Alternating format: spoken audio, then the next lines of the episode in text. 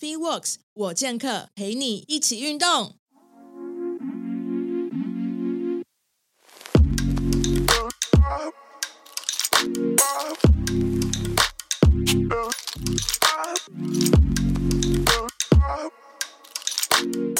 那我先来帮你开个场。好，那大家好，我是那个 Sport Exchange 的这个整个讲座的算是计划的人员，我叫 Karen，然后会在一球运动基地呃担任内容行销的职位，然后同时我也是一个健身 Podcaster，然后我的节目叫 Fee Works 我健客，所以大家有兴趣的话可以去就是各个平台，比如说 Spotify、KKBox 或是呃 Apple Podcast 可以搜寻一下 Fee Works 嗯，搜寻我见客就可以看到我的节目。那呃，我们今天就是从去年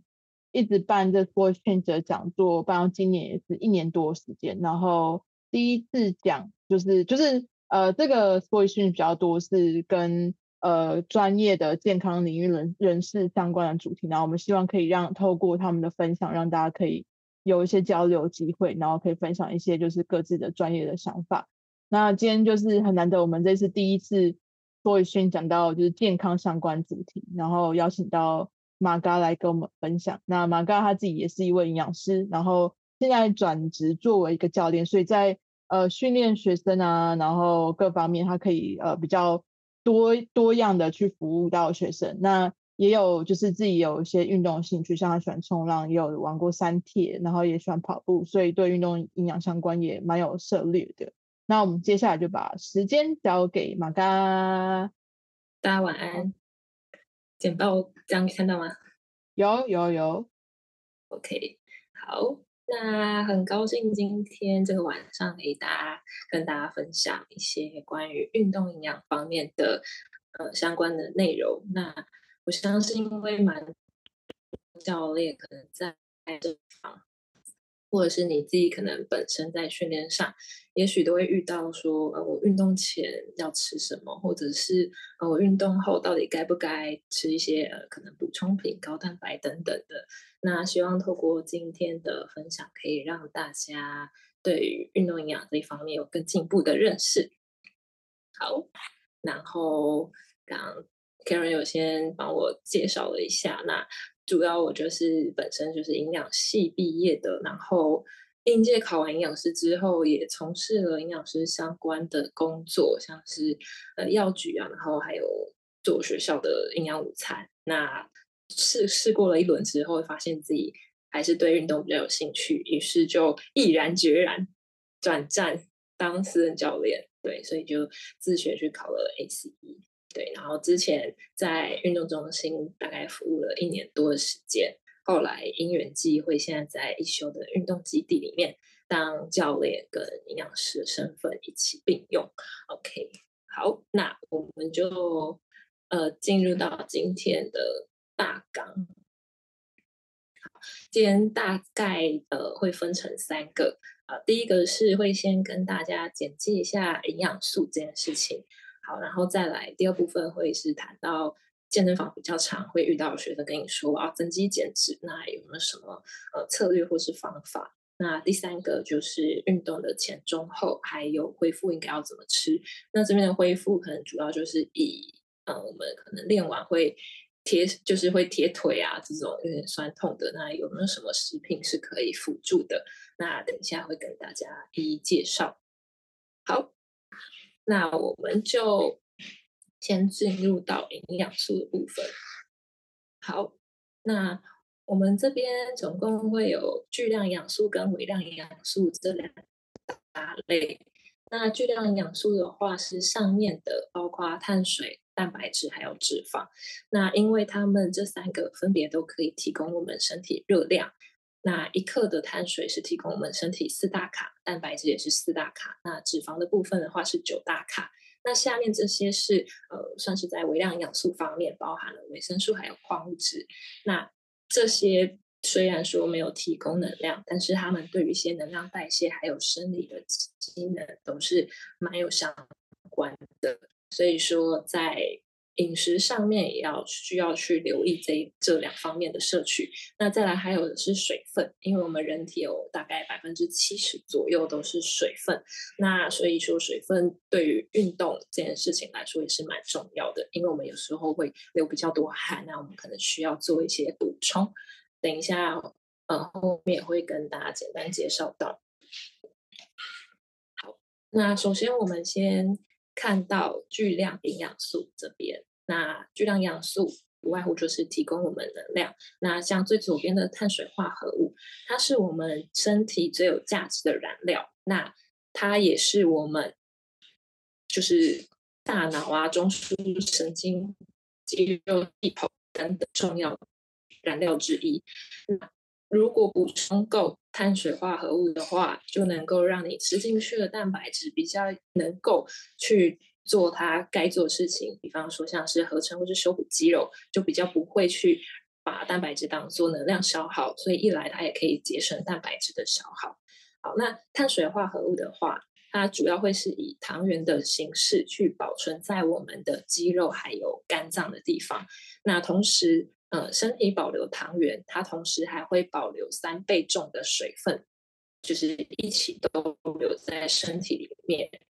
所以，不知道大家有没有听过那个生酮饮食？好，生酮饮食它在初期，大家会看到体重机上的数字好像，哎，好像掉得很快。那其实这是因为，因为我们身体的糖原越来越少了，结果水分它原本保持的水分也跟着一起流失掉了，所以自然生酮饮食初期。它体重看起来好像下降的蛮快的，但其实蛮多部分都是水分的流失。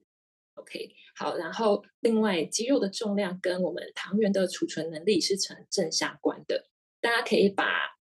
糖原这个东西就是想象成是汽油，那我们身体就是一部机车，那我们这个机车需要汽油才能够发动嘛。那我们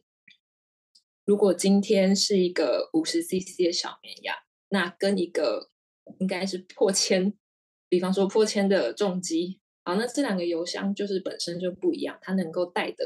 油就是不同的。但是虽然说，呃，我们比较壮硕的人，他可能可以承载着比较多的糖原，但是终究油箱毕竟容量是有限的。所以说，当糖原消耗完毕，那我们身体可能就会没有能量。那所以我们就会需要透过呃，在运动中啊，或是运动后来去补充，让汽油重新加满，这样子。好，然后再来是蛋白质的部分。啊，蛋白质的话，它主要会是构成我们身体组织，像是肌肉、器官啊、头发、指甲等等都是。那同时，它也可以呃进行修复啊，然后还有一些调节代谢路径。并且它也充当了一个运送氧气，还有维持体平衡的角色。同时，它也是神经传递物质重要的原料。那这边放一个浴缸，是跟大家讲，呃，我们的人体可以想象成它里面有一个浴缸，它叫做氨基酸池。那这个入水孔可能它来自于呃我吃进去的蛋白质，那可能来自一些。呃，从碳水化合物或者脂肪经过一些呃化学反应之后，然后生成的氨基酸。OK，那这些入水孔就是从这两个地方进来之后，那到我们这个浴缸里面，那浴缸的水也会流出去。那流出去有可能是呃，因为它被当作能量去消耗，有可能它会变成葡萄糖或脂肪酸。有可能它被当成尿液，或者是呃流汗就流失掉了。那也有可能它是去呃合成组织蛋白。那这样子，所以说身体一直处在这个动态的平衡里面，就是不断的可能有新进入的，那可能也有流出去的，那就是身体里面一个蛋白质的利用。好，然后再来的话是脂肪。好，脂肪的话，我们这边。呃，主要它会是提除了提供能量之外，那它同时也可以协助我们脂溶性维生素的吸收。那如果说我们今天脂肪可能摄取的不太够的话，也许会导致你的整体的热量是不足的。那当热量不足的话，有可能就会影响到你的运动表现。那也可能缺油的话，会导致皮肤暗沉啊、手脚冰冷，或甚至可能会有便秘的情况。所以说，呃，在学员如果他是在减脂的话，如果他真的是餐餐都吃水煮，那你可能要呃特别留意一下他这些其他部分。好，然后这边会把脂肪分成必需脂肪，然后性别特定脂肪，然后还有储存的脂肪。好，必需脂肪它可能是在一些神经髓鞘啊，或者是一些比较重要的器官，提供它一个绝缘还有缓冲的功能。那性别特定脂肪就是像是女生我们的呃要维持一定的体脂率，这样子我们的雌雌激素才可以达到正常，也才能够让月经呃有一个正常的功能。那一旦雌激素比较失调，就是可能失去功能化，有还可能进一步导致骨质流失等等的相关问题。好，那对于男生来说，男生他可能会呃有睾酮下降，那可能就会因此影响你的精子的数量啊，还有性欲降低等等的。所以说，其实对于男女来说，体脂率太低都不是一件太好的事情，就是可能需要跟呃这个学员他去协调看看。那当然，除了那些。呃，要比赛的人来说，那些真的是因为他为了他的比赛相关的表现，那他有一定的时间可能必须要维持，那可能就是牺牲掉的是他的健康。好，那再来还有一个是储存脂肪，可能就是大家比较呃不喜欢的部分，就是大家都希望自己身上储存脂肪能够越少越好。但是它对我们身体来说，呃，因为远古时候并没有冰箱这种东西，所以说它是我们很重要的热量的储备地方。OK，那为了身体，为了避免说你下一餐可能就没有着落了，所以它势必得要在你吃够的时候，然后就储存一些起来。那在你下一餐如果没有捕猎到的话，我可能才能够有能量让你这个人继续活着。好，那所以说这边提供给大家我们最低健康风险相关的体脂率，男生是十三到十八 percent，然后女生是十八到二十五 percent。好，然后男生的话就是要比较留意的是比较容易是苹果型的身材，那苹果型的身材它可能主要就会是呃腹部肥胖，那腹部肥胖就要小心它可能会有内脏脂肪过高的问题。那女生的话主要就会是呃堆积在。大腿啊，还有屁股这些比较多，那就会变成是梨形的身材，相对于苹果型身材就比较还好一点点。好，那我们进到微量营养素。好，微量营养素这边的话，我们可以看到最左边的维生素。好，维生素它有参与，像是维生素 B，它可能参与了呃能量的释放、能量的产生。那其中，它还参与到可能是蛋白质、氨基酸这些代谢，还有红血球的产生。那像维生素 C，它还有维生素 E，它可能是有抗氧化功能。那像维生素 C，它还可以增强铁的吸收，并且参与红血球的形成。好，然后维生素 D 的话，大家都知道是跟骨骼健康有关系。那它同时也可以减少肌肉无力啊、受损的这种情况。好，然后维生素 A 就是跟可能视力保健有关系。好，然后再来的话，矿物质的部分，矿物质的话，它主要会是呃，可能像是钙，它可能构成我们的骨骼，然后钠跟钾会跟一体平衡的有关系，然后钙啊、镁啊这些可能会跟肌肉收缩有关。那铁的话，它可能会跟红血球生成有关系。好，那今天可能会有人想问说，那呃，那我是不是要特别去补充某一个矿物质，或是补充某一个维生素？那这边可能要提醒大家是，当当你在补充的时候，尤其是你补充，你可能是选择比较单一剂量大的，你一定要清楚知道你是为什么要补充。因为像是比方说我补充呃铁，那我可能。跟钙，它们两个之间可能会竞争这个吸收的问题。那也许你需要把它们分开来吃。那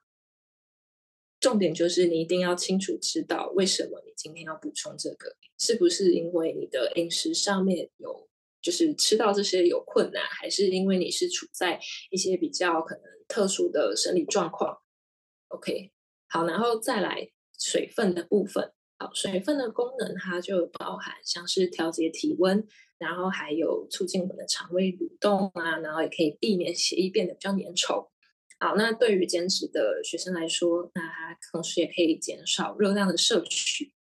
好，那水分主要就是透过流汗啊、呼气啊，还有可能排尿液排出去。那进来的话，我们会希望你在补充水分的时候，不要一次太大量的直接把整罐水往肚子里面灌，因为那个当下你有可能会导致有低血钠的问题。所以说，在补充水分的时候，一定要留意，就是我们要分批次的慢慢的补充，并随时去注意你的尿液的颜色。好，等一下会有呃尿液的颜色参考表，可以给大家参考看看。哎，那马嘎有没有说一次大概要喝多少 CC？就是如果要补充，没有在就是运动跟没有运动的时候，运动。如果你是，如果因为这个等一下后面会有讲到，对，哦哦哦那如果你是对，如果你是没有运动，你可能就是你的体重可能要才三十到四十毫升，就每公斤。对，就是没运动的状况。那有运动，等一下我们会讲到。好，然后再来是把食物分成六大类，包含全谷杂粮、蔬菜水果、豆鱼蛋肉乳品，还有优质与坚果种子类。好，那这些不同大类食物，它的可能三大营养素的比例都不太一样。那同时，它所含的呃维生素跟矿物质，可能比例上来说，或者是呃一些种类来说，可能也不太一样。所以说，会鼓励大家均衡的饮食，尽量这六大类食物都可以吃得到。那同时，在这张图的中间有一个人，他骑脚踏车，就代表着我们在一个良好的生活形态里面，除了均衡的饮食之外，还包含了我们要适当的运动，以及他要补充足够的水分，这样子才能够达到比较健康的生活模式。好，然后再就是稍微。简单介绍一下，就是我的餐盘。因为刚刚看到扇形图，大家还是可能会有点不知道，哎，那我到底一餐的餐盘到底要长什么样？我到底要吃什么？所以说这边有一个均衡饮食的餐盘给大家介绍一下。那最左上角有一个早晚一杯奶，那可以就补充到钙质的部分。好，然后再是每餐的全水果拳头大。因为水果，呃，它可以补充我们维生素 C 嘛。那再是菜要比水果再多一点，也就是比你的拳头再大一些。那你可以选择当季，那最好的话可以一天当中有三分之一以上是选择深色的，因为深色的它有一些营养素可能含量会更高一些。好，然后中间有坚果种子一茶匙，那也就是。三餐加起来的话，你一整天的量大约会是一个白色塑胶汤匙的量。它可以提供我们好的油脂来源，还有像是一些微量的，就是刚刚讲到的矿物质等等的。那再来右上角是豆鱼蛋肉掌心，所以大家就可以伸出你自己的手，你可以稍微看一下哦。那这样子。吃的这个量大致上就是维持健康，没有什么问题。但是如果你有其他增肌减脂或是其他特殊目标需求，可能就要按照你的需求来去做呃比例上的调整。好，然后最下面是饭跟蔬菜一样多，那至少有三分之一要来自未精制的全谷杂粮，因为未精制的谷杂粮它可能含有丰富的维生素 B 群啊，然后它纤维可能也会比较高。但是这边绝对不会说吃白饭就是不健康不好的，就是相对来说，就是我们在饮食上面都是一个比较出来的，有好坏一定是比较出来的。只是来说，相对来说，同样的热量，那我可能吃糙米饭啊，或是我可能吃紫米饭，可能可以获取到的营养素跟纤维会比较高一些些。好，再来我们就来讲第二个主题。好，增肌减脂这件事情，好，讲到增肌减脂这件事，就要讲到这个饮食的金字塔，也就是我们饮食一个饮食计划里面它蛮重要的一个五大原则。好，那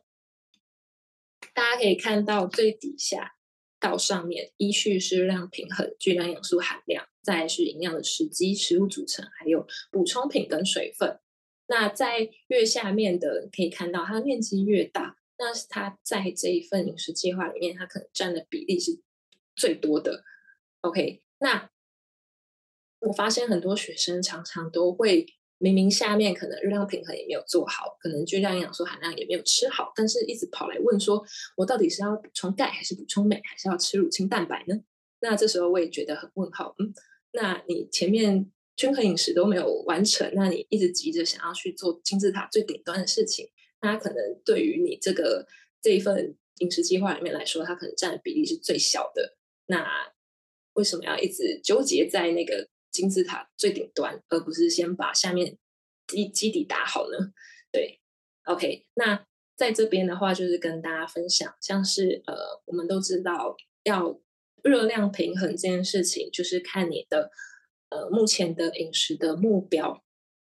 比方说，呃，我可能是要增肌，我可能是要减脂，那我是不是就要可能要达到热量盈余或是热量的赤字？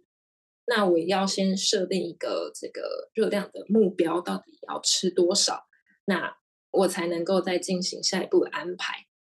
OK，所以说，其实有没有人有听过，就是有没有吃麦当劳减肥法？那其实他可能就是达到热量赤字，所以它也是会变瘦的，只是那个瘦到底健不健康，就是这就有点疑虑上疑虑的问题。OK。好，然后再来是巨量营养素的含量。好，那巨量营养素的含量，我们就会谈到热量限制假设。好，因为我们刚下面的这个热量的数字，我们可能已经定好了啊。我今天假设我今天就是要吃两千大卡，那今天我一旦可能蛋白质吃比较多，那势必就会影响到我可能碳水跟脂肪的量会被压缩到。OK，因为我们的热量是固定的嘛。好，那所以说，要如何安排这三大营养素的比例，这也是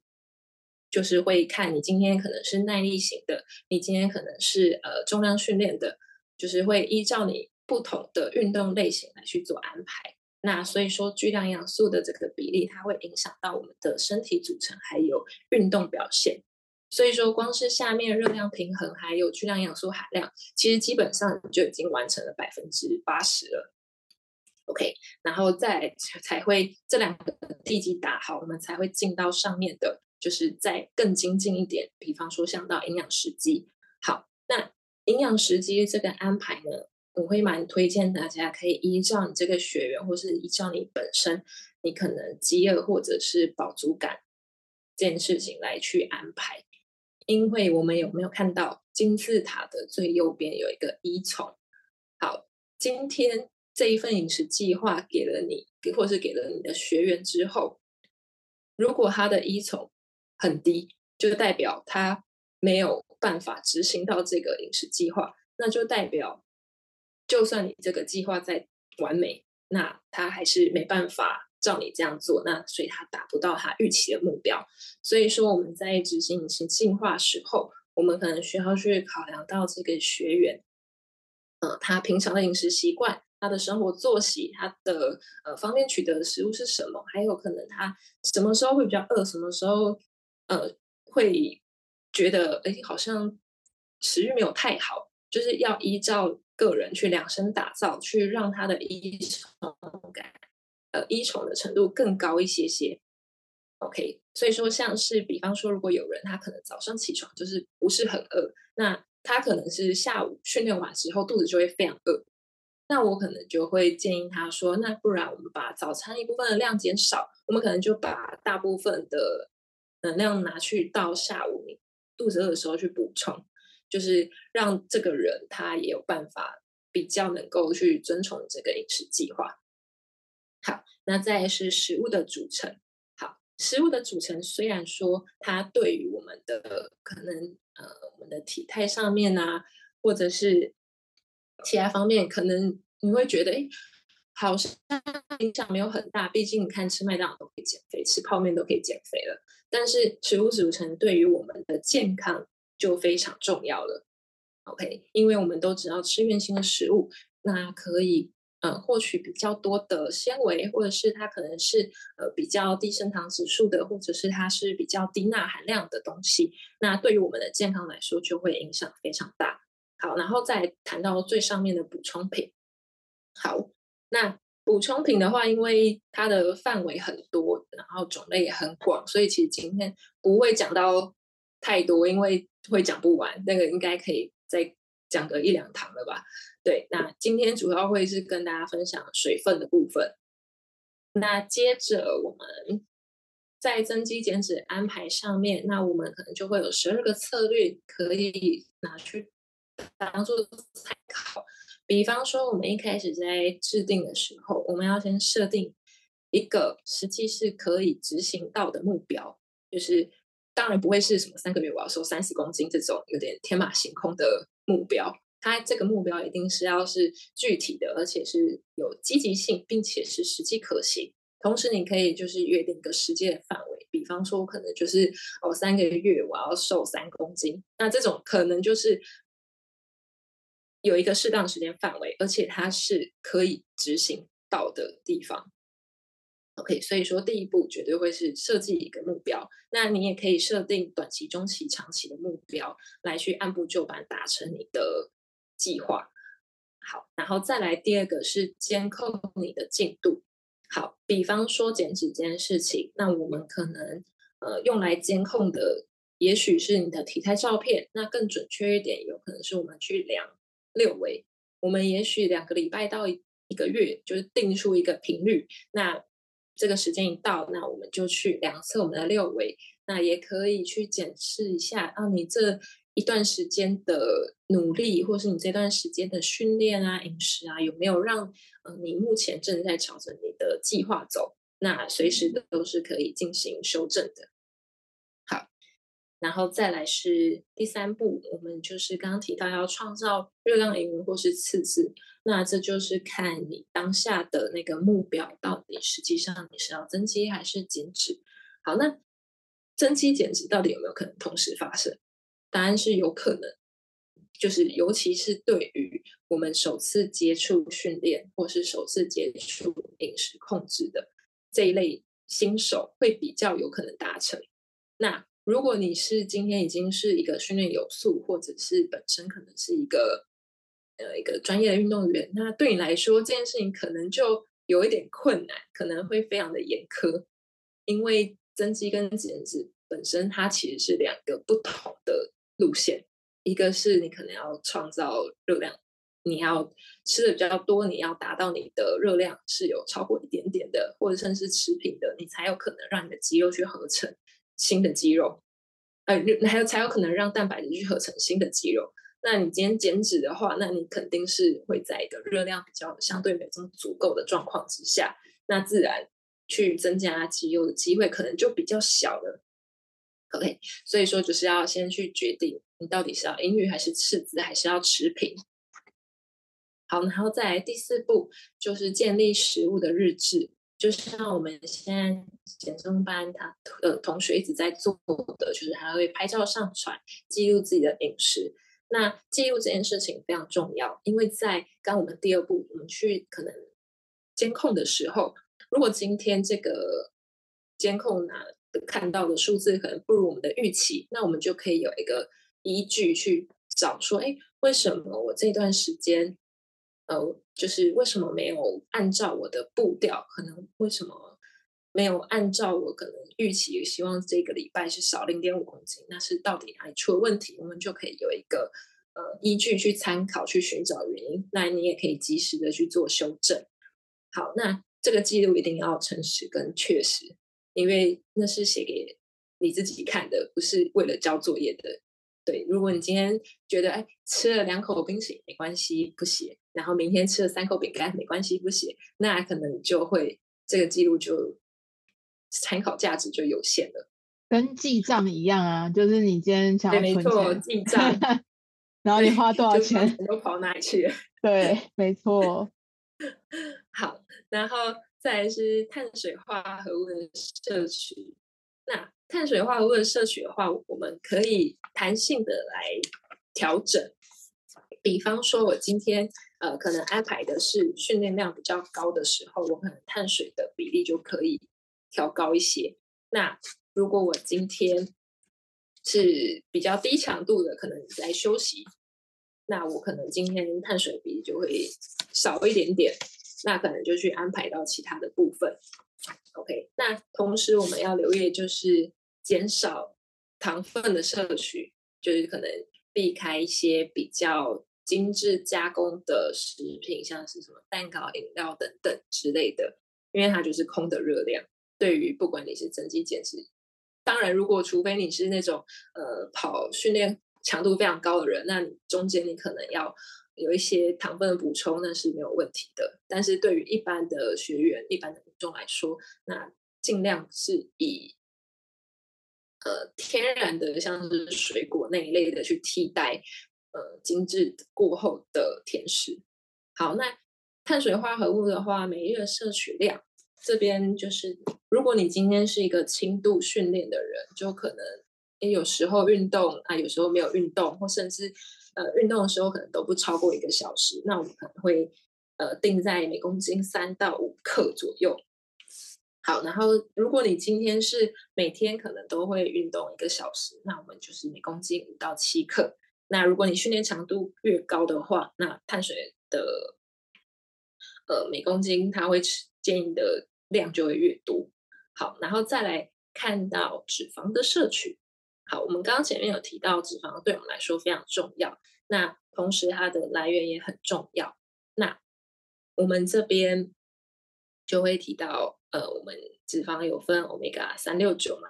那这就是不饱和脂肪的部分。那我们都知道饱和脂肪还有反式脂肪，就是要尽量减少它的摄取量，因为可能跟心血管疾病风险比较有相关。好，那 Omega 三六九，那因为三的话是抗发炎，那六的话是促发炎，但是也不是说促发炎就一定都不好，因为我们身体还是需要一点点这种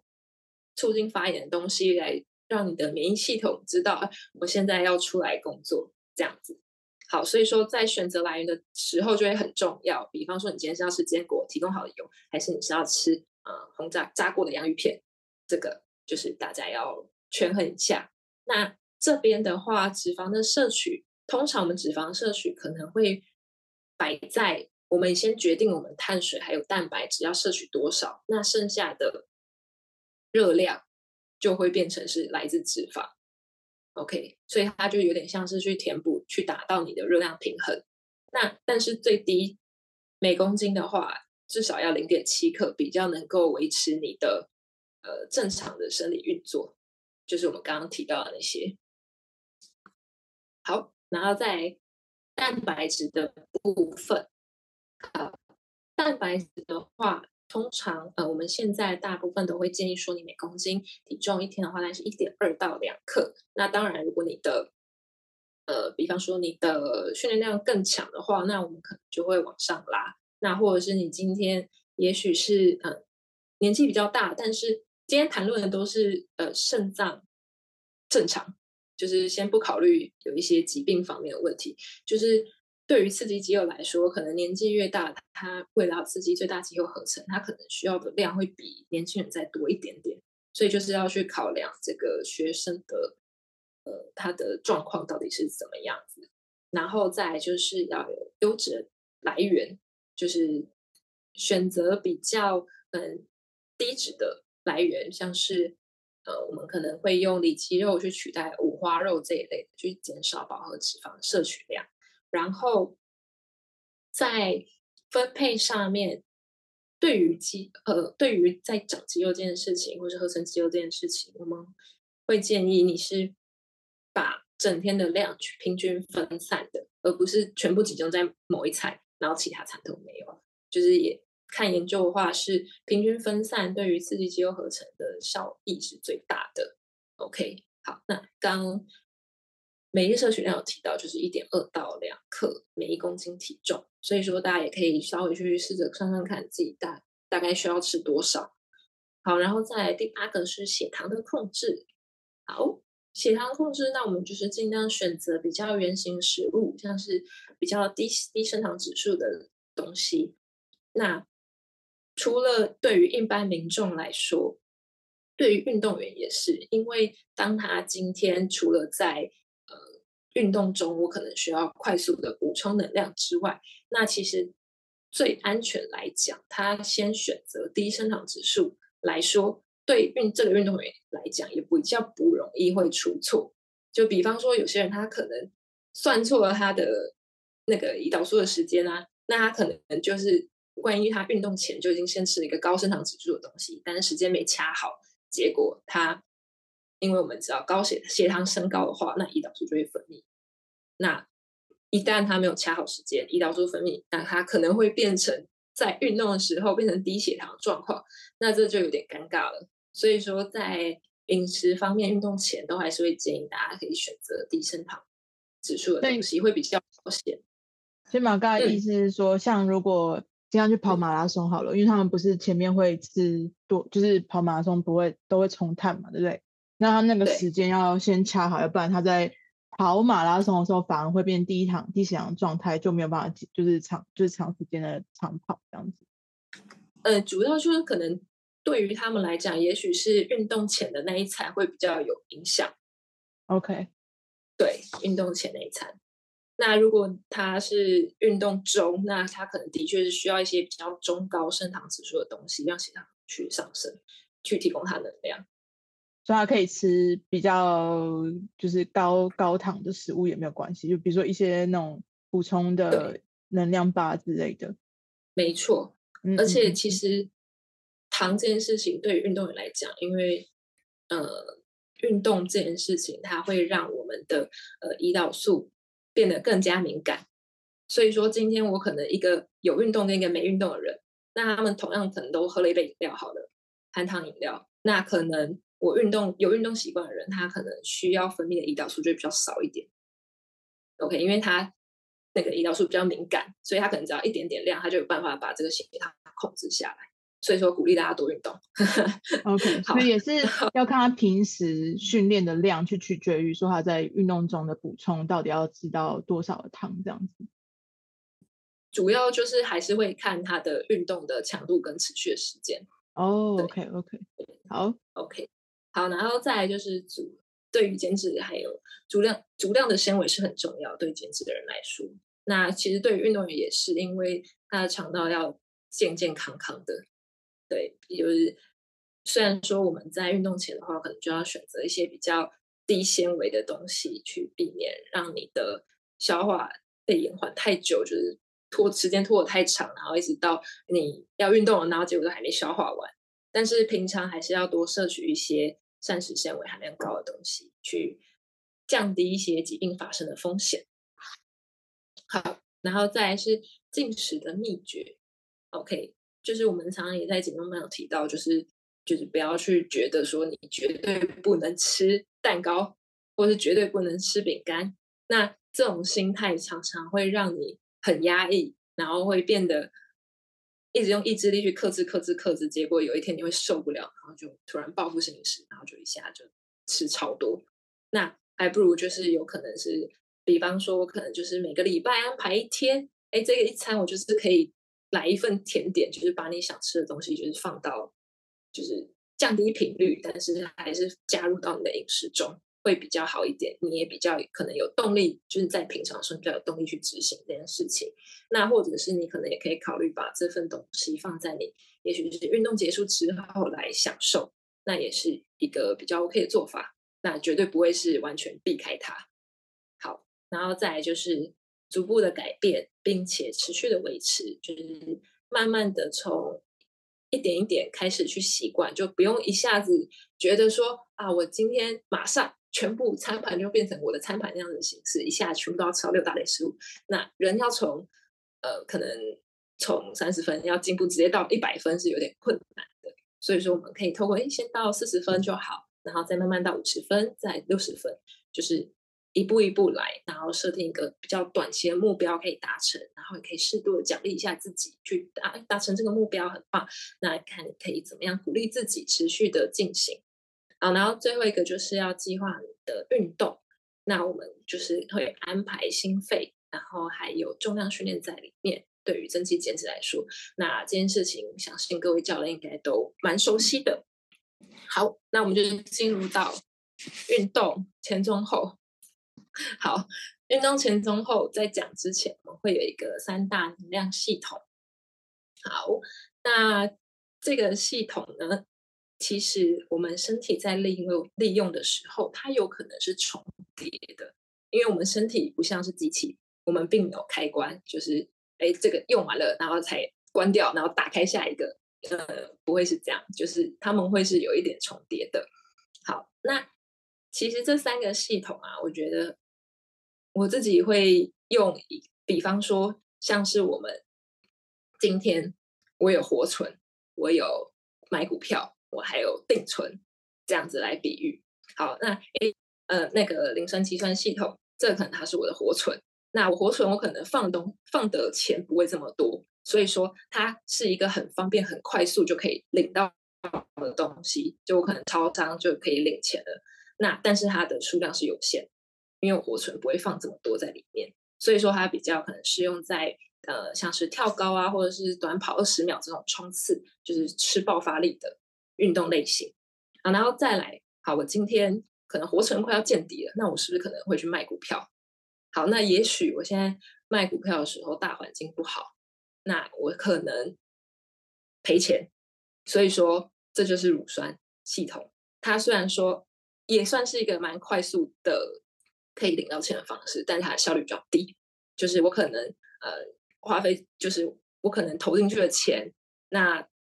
看到他领出来的结果，哎，我可能会还要扣手续费什么的，就是量可能会比较少一点点。那所以说，它虽然快，但是效率并不高。那同时，它是能够持续大概九十秒左右的运动类型，比方说可能像是四百公尺啊、八百公尺这种呃跑步，就会使用乳酸系统比较多。好，然后再来是要解定存的。因为定存放在里面，那我可能是因为我们就像现实生活中需要一定累积一定的时间，那你才能去解它嘛。好，那所以说。在我们有氧糖解啊，或者是脂肪分解这个过程，虽然说它速度蛮慢的，就是你拿到钱的速度比较慢，但是它一下解出来，我可能是拿到一大笔钱。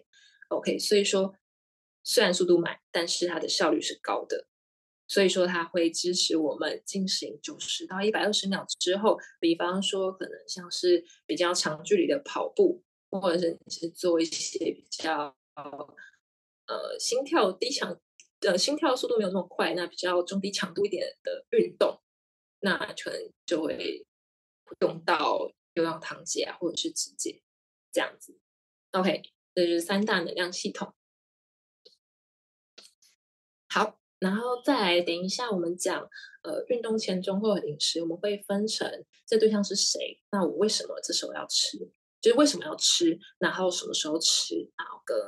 要吃什么，跟要吃多少。运动前的话，因为运动时间越接近的话，我们餐点分量应该是要越小的。因为当今天，呃，我们开始运动之后，我们血液可能会到心脏啊、肺脏啊或者四肢等等的，那你在胃部的血液就会比较少。所以说，如果你是胃里面还有东西，也许你可能会有一些，比方说反胃这种状况发生。所以说。越接近运动时间的餐点分量应该是越小的，越好吸收。好，然后在我们可以看到，为什么要运动前要吃碳水？因为我们需要增加糖原的储存，就是刚把油箱加满嘛。好，然后还要提高耐力，然后还有就是在补充的话，可以延缓我们的疲劳。就是油箱加满，这样等一下可以用的时间会比较长。好，那在运动前的话，我们四小时会摄取每公斤体重一到四克。好，然后在选择方面，刚刚有提过，就是可以选择低升糖指数的食物。那低升糖指数的饮食，同时也可以让我们在运动的时候会燃烧更多的脂肪。对，所以说可以选择比较偏圆形的食物，可能像是地瓜。或者是可能是意大利面的，OK，就是升糖指数比较低的。好，然后在蛋白质的部分，其实蛋白质它可能会更偏重在呃我们的一整天平均的分散。但是有研究是显示说，当今天我们运动前同时补充碳水化合物还有蛋白质的话，它会刺激肌肉蛋白质的合成，然后在过程中会减少蛋白质的分解，还有肌肉损伤，同时它会提高我们运动后的恢复能力。好，那它这个比例大概是碳水，它是用呃每公斤体重零点八，然后蛋白质是用零点二到零点四克去做补充，那就是提供给大家参考。好，然后我们在选择蛋白质的时候，就是要选择品质好的来源。OK。那再来是脂肪部分，其实脂肪会放在这边，主要是因为，呃，比方说像我们运动前来说，如果你是可能三小时前、四小时前，那我可能是吃一份正餐，那这时候正这份正餐里面就可以包含脂肪。但是如果你今天是已经很靠近运动时间，可能前一个小时、前半个小时，那因为脂肪它会延缓消化，所以这时候脂肪可能就不是必须补充的，它可能就会以糖类为主。来补充，OK 吗？好，然后脂肪的话，就跟刚刚提到一样，并没有特别的建议这样。那只要用脂肪来达到你的整天饮食的热量平衡就可以，并且你要选择比较好一点点的来源，然后这个欧米伽三、欧米伽六的比例要抓一下，这个抗发炎的促发炎要互相平衡。好，所以说今天我们可以看到右手边以六十公斤人来说，如果我今天是运动前三个小时，我可能是吃一份正餐，那你就可以按照我们呃均衡饮食的餐盘来吃都没有问题。那如果你今天已经到了运动前一个小时，那我们这边呃会抓六十克的蛋白质，呃六十克的碳水。OK，可能就是一根香蕉加一个一杯优格，就你在超商可以买到，然后可能就撒个三十麦片进去，这样子来去简单的充当一下呃运动前的糖原补充。OK，哎，那马高有个问题，就是像有些的蛋白质里面是含有油脂的话，是算在脂肪里面吗？就是说，如果它的那一餐，对，通常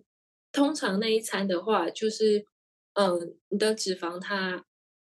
就是我们会先考虑到，哎，这个，比方说这个鱼里面它可能会有也也许是三克的脂肪，那我们可能就会算到你的饮食计划里面。那最终你每一天到底要用多少的烹调用油，我可能就会先扣掉食物本身所含的脂肪，然后才会去算出我烹调烹调用油要加多少。理解，所以在运动之前的那个的蛋白质，这样选择低脂肪的蛋白质会是比较好的，对吗？相对来说比较好，因为这样你可以避免，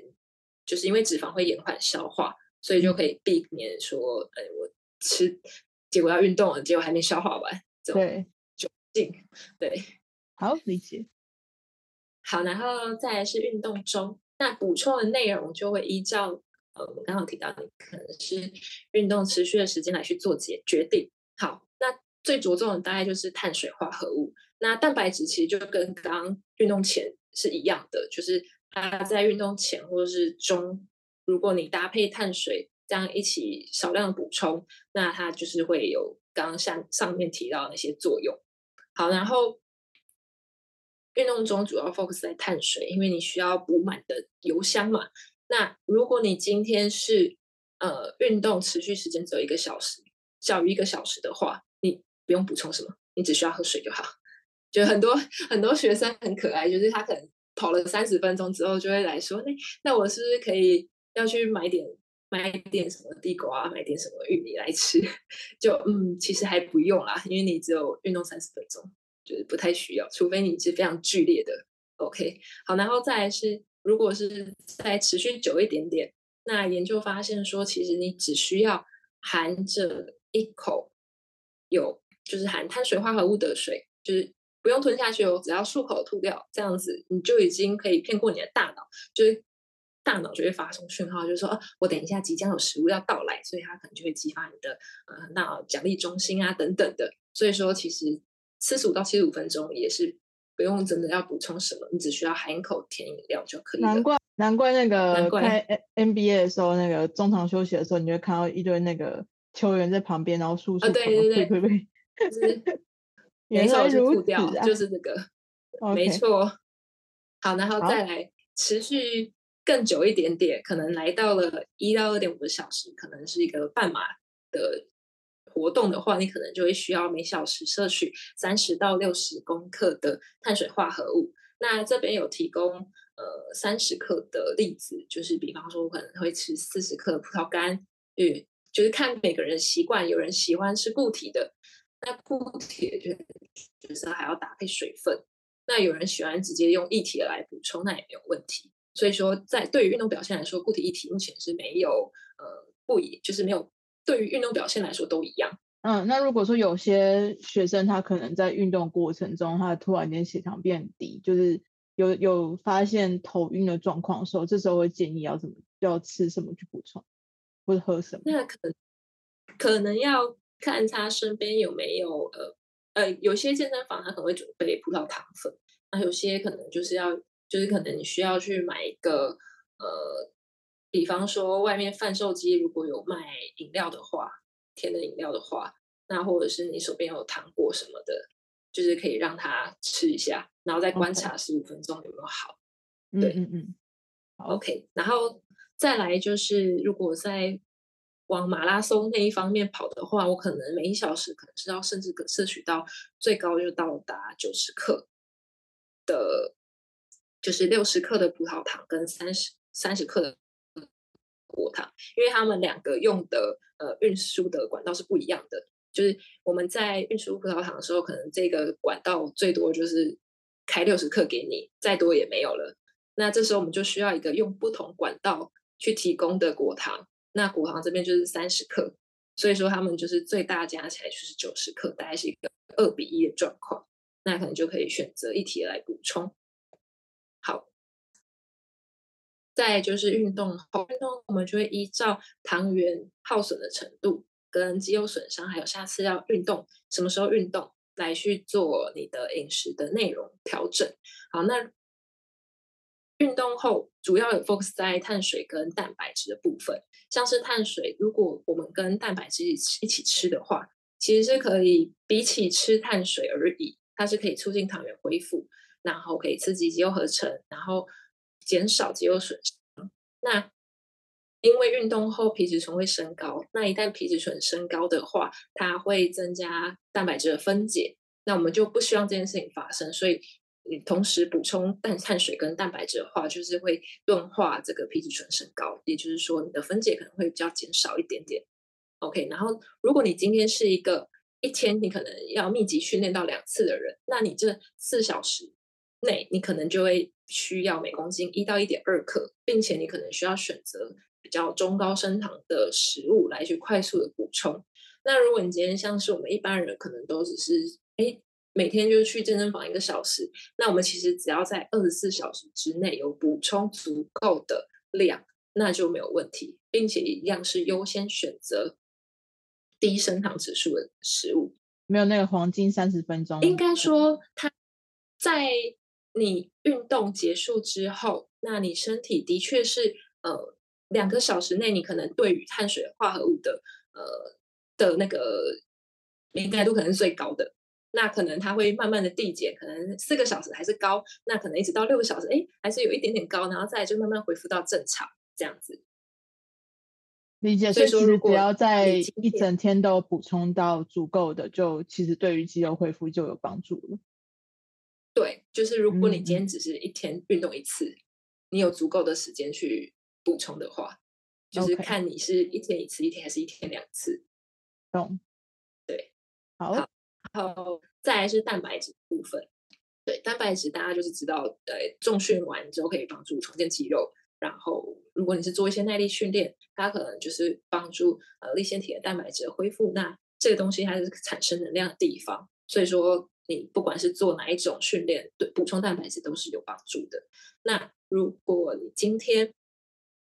呃，在运动结束之后，你要补充蛋白质的话，你可以吃每公斤零点二五克。那因为这个蛋白质它的合成代谢窗口其实是会持续到二十四小时的。其实，呃，我对于这边的理解是，如果你今天一整天的蛋白质我吃足够的话，那你到底是运动前吃还是运动后吃，其实就已经没有，呃。没有到这么的重要，就是如果你今天摄取的量都是一整天是平均，一整天是足够的的话，就是这个是一个前提。那意思是说，运动前你的蛋白质其实已经是蛮足够了，嗯，运动之后的蛋白质就不需要吃掉太多，对吗？对，但是因为通常我们可能在运动前补充蛋白质，也许它可能已经是三个小时、四个小时前的事情了。OK OK，对，所以说你运动结束之后，因为我们刚刚说要平均嘛，那其实时间也差不多到了。嗯，所以说你是、嗯、对时机应该是差不多的。就是但是你也不用真的很纠结说，说哇，我运动后没有吃到蛋白质，我就很紧张。就是这是没有必要太纠结的事情。理解。像有些人运运动完就直接马上去吃鸡胸肉之类的。对，然后有些人会没吃到就很焦躁，马上立马还没有还没换衣服就拿起来啃。对，就是嗯好，然后再来就是我们可以选择像是呃牛奶啊、鸡蛋啊这种，就是超商也很容易取得，而且同时他们两个也都是蛮优秀的蛋白质来源。那牛奶作为一个恢复性的饮料也还蛮不错的。那有研有研究显示是牛奶还比大豆蛋白好。但是如果你今天真的是没办法喝牛奶的人，那我觉得你也是不用勉强了。就是我们就变成就是透过其他的方式去补充也是 OK 的。所以就是其实运动后到底要吃什么，也蛮看你这个人就是平常的饮食状况，然后还有一些你可能本身有的饮食相关的问题，那我们可能需要去做评估去做考量。好，所以说，如果今天是以一个六十公斤，那就像我们这种一般上班族啊，有时候去运动的人来说，如果你今天还不到正餐的时间，那我可能就是简单的去超商买个地瓜，然后蛋啊，再加一瓶牛奶，这样子来去做一个组合。那如果你今天刚好已经就是到了可以吃正餐的时间，那你就直接吃一个均衡的饮食，这样就没有问题。OK，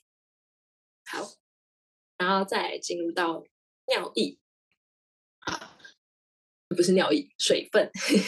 好，水分的补充，水分的补充会呃，根据我们运动的程度啊，还有持续的时间，还有今天天气热不热，还有一些个人因素，你可能就要会流汗这些来去做考量。那运动前的话，我们会推荐你在二到四小时内去缓慢分批的喝每公斤五到十毫升。那以六十公斤女生来说，呃。就是一瓶宝特瓶的量，那你就把它拆成，呃，比方说我可能一次喝三分之一，这样慢慢的把它喝完。那同时这期间之内，就是观察你的尿尿颜色。如果今天还是尿液颜色偏深，那你可能量需要多一点点。那如果已经变成完全都是透明，变成一个跟白开水一样，那可能就代表你的水分补充有点太多了，可能需要减量。好，然后再来是运动中，那运动中的话。这边会推荐，就是你其实还蛮意外，是他会建议你是根据口渴的程度去饮水，就是你要相信自己的口渴的时候，因为其实如果你没有很渴的话，如果你去补充水分，也许你会导致过度的补充水分。那对于有一些运动员来说，像是呃可能在跑马拉松，你在跑的过程，如果你今天补充水分补充嗯、呃、在不对时机点的话，你可能反而会导致。有一些没有看到马拉松，有时候跑一跑在旁边吐，就是有可能他就是这个部分也没有抓对，OK。然后再来就是另外一个方法，我们可以去监测你的运动前后的体重，就是在这前后流失的体重不要超过百分之二，OK。这都是一个判断。那更重要一点判断就是观察你的尿液的颜色，这真的是不变的道理。就你去看，你就会知道。到底你的水分到底有没有喝足？那运动的时候会建议喝呃偏冷一点点的水会比较好一点。好，然后在运动后的话，运动后我们一样就是会分散的去喝。就我们刚刚如果我们有测前后的体重，那我们就会测这前后流失的体重大概是一点二到一点五倍去补充水分。那并且也是看你的尿液的颜色。所以说大家上完厕所不要直接冲掉，去看一下。的颜色到底是什么样子？然后左手边有一张图可以去做一个对比，最好看的就是浅黄色，还有再再浅一点点，但是不要到透明无色。OK，好，最后运动恢复要怎么吃？好，这边主要就是针对延迟性肌肉酸痛。那有一篇研究是，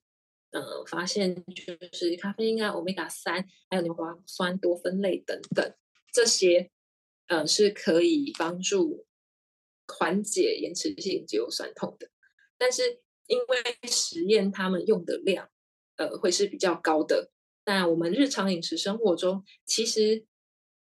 这些因为它们都是食物本身就含有的，那我觉得不妨你可以去试试看，那多摄取一些这些东西，也不见得真的一定要跑去买呃这些的补充品。那预防延迟性肌肉酸痛，这边是提供一个可能会帮助你缓解。那最好的缓解方式还是就是你不要一次突然剧烈的拉高你的强度，就是还是渐进式的慢慢增加。那之后你的肌肉可能会比较适应这个东西，就就变成不会说哦，今天呃三天晒网，然后只补一天。这样子，你可能延迟性肌肉酸痛会比较久。马哥，我有个问题，啊、就是因为像在运动的途中，嗯、有时候那个，比如说，如果我们喝了像有咖啡因的饮料，不无论是比如说美式咖啡，或者是说一些能量饮，它都有带咖啡因。它这样子在运动中喝的话，也会帮忙到运动之后去呃减缓延迟性酸痛吗？用的量是。公斤体重喝到五毫克，就是其实是比较大剂量一点点，就比较剂量高了。对，因为我们呃，我们知道咖啡因会利尿嘛，嗯，利尿的量大概是每公斤大于四毫克的时候，可能就会有脱水利尿。所以说这边呃，我对于这边的看法是，呃，也许因为这些食物其实对于呃，像是我们欧米伽三抗发炎嘛，还有牛磺酸它呃。就是跟大脑神经系统啊，还有血胆固醇控制等等都有关系。那咖啡因的话，对于运动来说，可能就是会有提高警觉，然后减少疲劳，提高运动，就是提高高强度的运动的耐力。所以说，其实你平常就可以依照就是用食物来补充就好。这样有懂意思吗？意思就是说，就是、以以食物为主，然后但是像咖啡因这种。平时就已经可能有在摄取，就不需要特别去以这个为延迟性酸痛减缓的，就是来源这样子。对，因为 OK，我们知道预防延迟性肌肉酸痛就是要有频率的去训练嘛。对，就是避免一下剧烈的的提高你的强度，可能会是一个更有效率的方式。嗯、那这些食物只是对在实验上，因为它们比较高剂量，那做出来可能。哎，多少有一点点帮助，那就提供大家参考一下。就是已经有频率，平时就有在有规律的训练了，就比较不需要再特别的去补充这些食物的。嗯，不过因为这些有提供这些的食物的来源，通常也都是还不错的啦。就比方说多酚，就是些美国类，对，平常你多补充这些，其实对你也没有坏处。懂。它其实就可以包含在平时的，就是饮食饮食里面，没错，嗯嗯嗯，没错，OK，好，所以最后这是一个 ACSM 它的呃十个关于运动营养你该知道的，就是第一个就是哎可以去决定一下，哎看一下你现在的体重，去看一下你现在的健康状况。那再来就是我们要建造肌肉，一定是。一定要去做重量训练，而不是只吃高蛋白。有些人很可爱，他可能觉得喝乳 清蛋白就会长肌肉。嗯，好，然后再就是蛋白质，绝对不是越多就越好。重点是就是你什么时候补充，然后你补充了多少，还有来源是什么。然后再就是呃，要规律定时的饮食，并多吃新鲜的蔬菜水果。那还有呃，我们就是要多摄取好的食物。并且同时要补充足够的水分啊，然后还有充足的睡眠，同时要学习我们找到自己属于自己舒压的方式，这样子。OK，最后就跟大家分享，就是 You are what you eat，就是我看你吃什么，我就知道你是谁，这样子。OK，好，谢谢大家。好，谢谢马嘎。然后因为也有个。呃，就是听众报名的时候有问到一个问题，就是他是说他的十字韧带，就是他的十字韧带断裂跟半月板破裂，然后术后要怎么去吃，让他可以比较快速恢复，然后可以回到运动场上。好，通常这种呃，第一个可能就是你要先去看你的热量是否足够，然后还有你的蛋白质。通常，呃，在蛋白质足够的情况下，那可能我们就会有提供到一些，比方说，呃，必需氨基酸啊，或者是其他的一些我们在恢复上需要氨基酸。所以说，其实日常生活中，你的蛋白质的量是非常重要的。然后再是我们在呃其他的补充方面，不外乎就是可能锌可以促进你的伤口愈合，像是什么瘦肉、坚果，然后还有乳制品，然后再来的话是有看到一篇，也就是写说它可以，呃，它的实验是有去补充明胶，然后还有维生素 C 跟肌酸。那再搭配上负重训练，是蛮有效，针对于呃你的韧带破裂，就是韧带手术后去恢复的。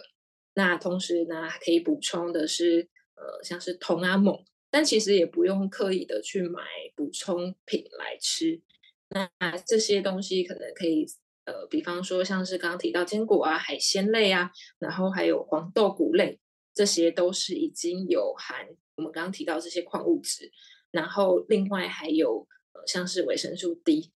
维生素 D 对于韧带的组成也是蛮重要的。那可能像是蛋黄，那可能像是你需要去多晒晒太阳，都是可以帮助维生素 D 的合成。这样子，那要多吃可以协助韧带快速恢复的一些矿物质跟蛋白质，就是刚刚提到有像是。锌、铜、锰、维生素 D，对，然后就选择品质好的蛋白质，对，然后还有鱼类、海鲜都是比较好，嗯、比较有这些维生素，都是营养素的。嗯嗯嗯嗯嗯。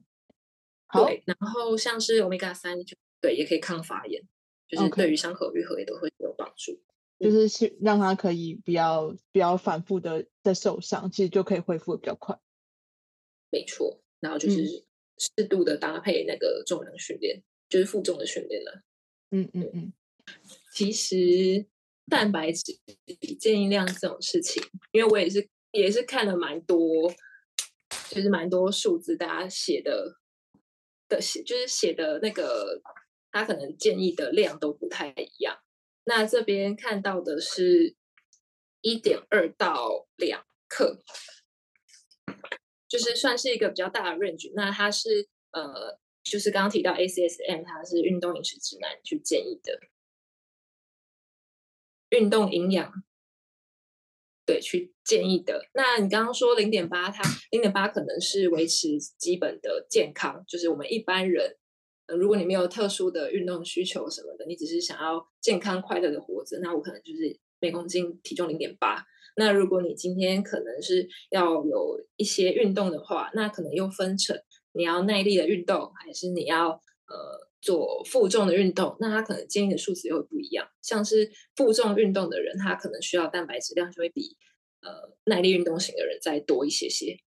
那如果你今天目标是放在减脂，那想又想要维持肌肉量，那我可能蛋白质的摄取量又会再更高一些。就是要依照呃你的不同的目标、你不同的需求来去看，就是蛋白质要吃多少这件事情。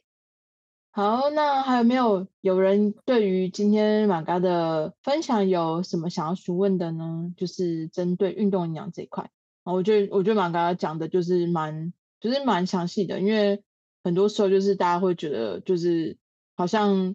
呃，比如说像运动后补充，大家都觉得我一定要三十分钟三分钟内吃到就是蛋白质之类才会长肌肉，然后